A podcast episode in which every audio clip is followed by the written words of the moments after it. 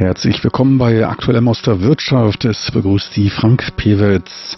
Weiter geht es heute mit der Energy zweitausendachtzehn, der allumfassenden Messe zur Energiewende, die vor zwei Wochen in Taiwan stattgefunden hatte und die meisten die Energiewende betreffenden Themenbereiche zur Sprache kamen. Neben nachhaltigen Formen der Energieerzeugung, also Wind, Sonne und Wasser, wurde auch über die Zukunft der Brennstoffzelle gesprochen. Weiter ging es um eine stabile Energieversorgung durch intelligente Speicherung und um den Bau eines intelligenten Stromnetzes. Die Vorzeichen für die Dringlichkeit einer Neuorientierung bei der Energieproduktion und dem Energieverbrauch sind deutlich. Immer stärkere und häufigere Stürme sprechen eine deutliche Sprache. An Taiwan zieht gerade der einunddreißigste Tropensturm der Saison für den asiatisch-pazifischen Raum vorbei. Zehn davon waren Taifune und die Saison ist noch lange nicht vorbei. Die Energiewende bietet nicht nur Herausforderungen, sondern es lauern auch etliche Geschäftschancen im Bereich der erneuerbaren Energien. Laut der Internationalen Energiebehörde I E A soll der Anteil der globalen Stromerzeugungskapazität mit grüner Energie bis zweitausendzweiundzwanzig bei dreiundvierzig Prozent liegen und dafür fällt auch etliches an Investitionen an. Für das Jahr zweitausenddreißig rechnet man in diesem Bereich mit Investitionen in einer Größenordnung von etwa sechzehn Komma fünf Billionen U S-Dollar, also sechzehntausendfünfhundert Milliarden.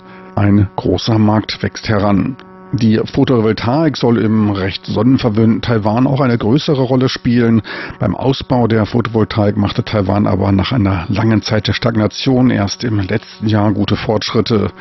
Beliefen sich die Solarkapazitäten vor drei Jahren noch auf etwa achthundertfünfzig Megawatt. So waren es ein Jahr später fast eintausendzweihundertfünfzig Megawatt. Im letzten Jahr, da kamen weitere fünfhundertdreißig Megawatt dazu. Insgesamt damit eintausendsiebenhundertsiebzig Megawatt.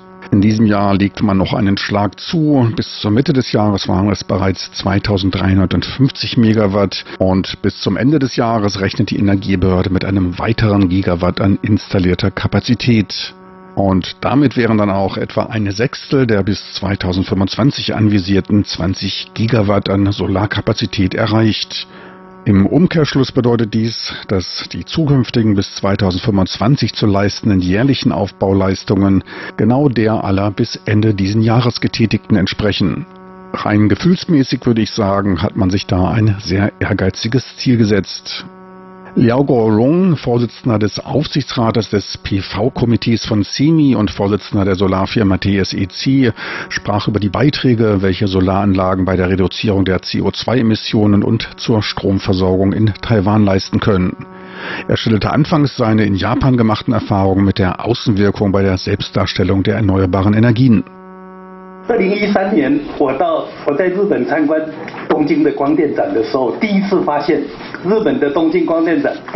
Im Jahr zweitausenddreizehn besuchte ich in Tokio die P V-Messe, die Photovoltaikmesse, und damals fiel mir zum ersten Mal auf, dass die Solarmesse dort nicht als P V-Messe benannt, sondern mit Smart Energy bezeichnet wurde. Neugierig frug ich den für den Photovoltaikbereich zuständigen bei der Messe, warum sie dies als Smart Energy bezeichnet haben. Wenn man es als Smart Energy bezeichnet, steigt der Produktionswert gleich um das fünfzigfache, so die Antwort. Und in der Tat, wenn man über den reinen Produktionswert hinausgeht und auch noch das System und alle nachgelagerten Tätigkeiten zur Effizienzsteigerung mit einbezieht, dann ergibt sich ein ganz anderes Bild. Und das kommt dann dem vor Jahren in Japan gehörten über Smart Energy recht nahe und lässt den Marktwert in der Tat deutlich steigen. Jeder weiß, dass es in den letzten Monaten in unserer Branche große Veränderungen gab, die es uns wirklich schwer machten. Wir sind daher froh, dass die Regierung in den letzten Monaten so aktiv den Ausbau der Solarenergie auf zwanzig Gigawatt unterstützt. Vor einem halben Jahr hatte es noch anders ausgesehen. Seitdem legt sie sich aber mächtig ins Zeug. Premier Lai und die entsprechenden Regierungseinheiten wie das Wirtschaftsministerium verbreiten dabei zunehmend Zuversicht. Alle Regierungseinheiten von Premier Lai und dem Wirtschaftsministerium angefangen bis zu sämtlichen Leitern der Behörden, alle machen die feste Zusage eines Ausbaus der Solarenergie auf die angestrebte Zielgröße von zwanzig Gigawatt.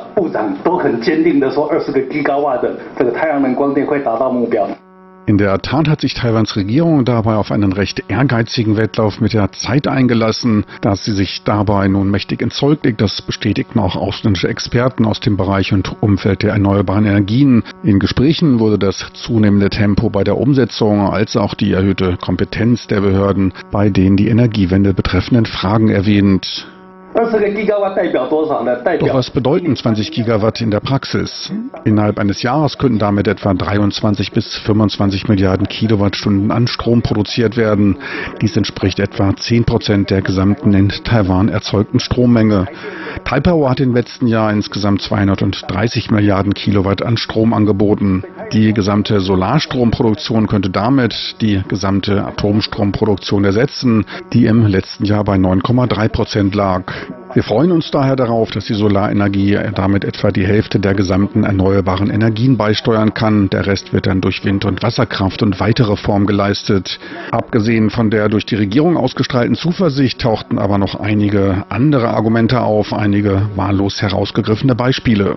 Wir sprachen gerade von der Photovoltaik und der zirkulären Wirtschaft. Etliche Leute werfen bei der Frage der Zirkularwirtschaft, der Solarenergie vor, dass ihr Beitrag völlig übertrieben sei und schreiben ihr alle positiven Effekte ab.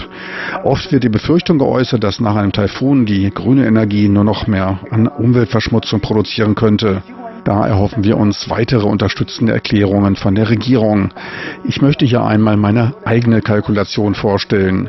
Nehmen wir die tatsächlich aufgestellten zwanzig Gigawatt an Solarkapazität. Dies entspricht etwa sechsundsechzig Millionen Solarpaneelen, von denen jede etwa achtzehn Komma fünf Kilogramm wiegt, haben alle zusammen ein Gewicht von eins Komma zwei Millionen Tonnen. Für jede Tonne werden auf der Basis europäischer Standards hundertachtzig Euro für die Entsorgung veranschlagt. Diese müssten dann nach Fertigstellung zweitausendfünfundzwanzig nach zwanzig Jahren alle entsorgt werden. Die Gesamtkosten der Entsorgung dürften damit auf acht Komma vier Milliarden Taiwan-Dollar, etwa zweihundertvierzig Millionen Euro kommen. Doch mit zwanzig Gigawatt Solarkapazität können innerhalb von zwanzig Jahren fünfhundert Milliarden Kilowattstunden an Strom produziert werden.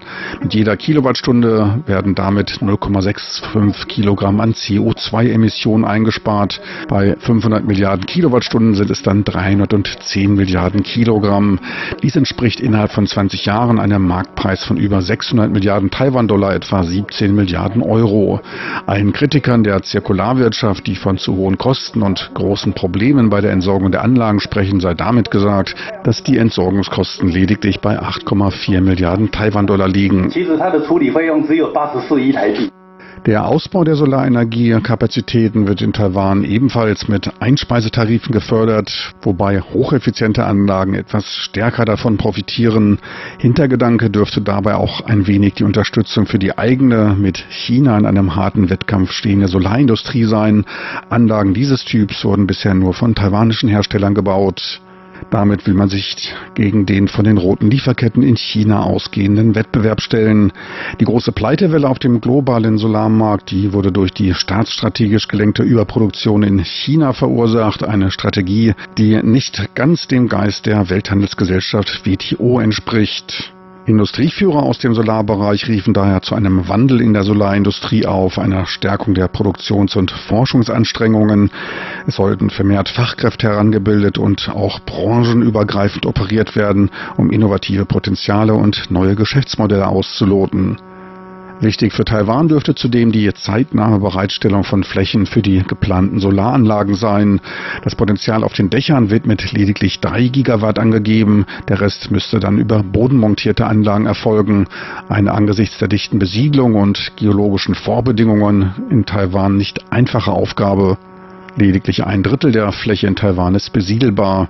Außerdem besteht die Gefahr, dass die Solarindustrie in eine direkte Konkurrenzsituation zur Landwirtschaft tritt. Die benötigte Bodenfläche für den Ausbau der Solarindustrie wird auf insgesamt fünfundzwanzigtausend Hektar, immerhin zweihundertfünfzig Quadratkilometer geschätzt. Noch eine kurze Anmerkung zur Energiesicherheit. Der Anteil der Atomkraft in der Stromerzeugung war nur noch halb so groß wie in Spitzenzeiten. Etliche Meiler sind nicht mehr in Betrieb, der Ausstieg hat damit schon vorzeitig begonnen. Meine lieben Zuhörer, so viel für heute von Energy zweitausendachtzehn, so viel zur Photovoltaik und der Energiewende in Taiwan. Besten Dank fürs Interesse, tschüss und auf Wiedersehen bis zur nächsten Woche. Es verabschiedet sich von Ihnen Frank Pewitz.